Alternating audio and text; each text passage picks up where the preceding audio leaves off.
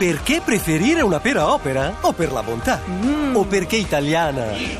O perché ha zero grassi ed è ricca di fibre? Wow! O perché è opera, la pera, per buonissimissime ragioni. Scoprila su operalapera.it.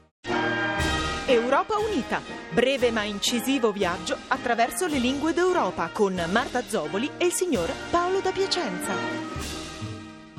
Nella intrigante, calda e armoniosa lingua portoghese, l'imperativo basta si traduce con sufficiente.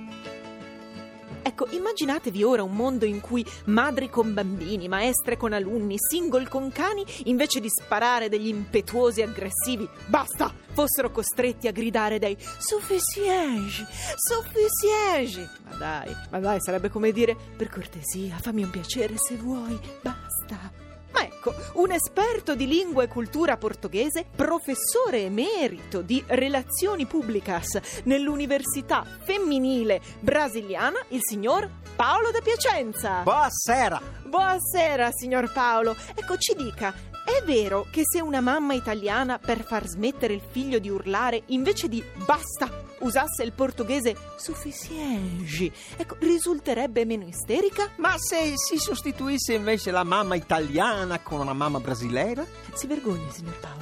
No, ma è per una questione di accento. Sì, sì. Obrigado.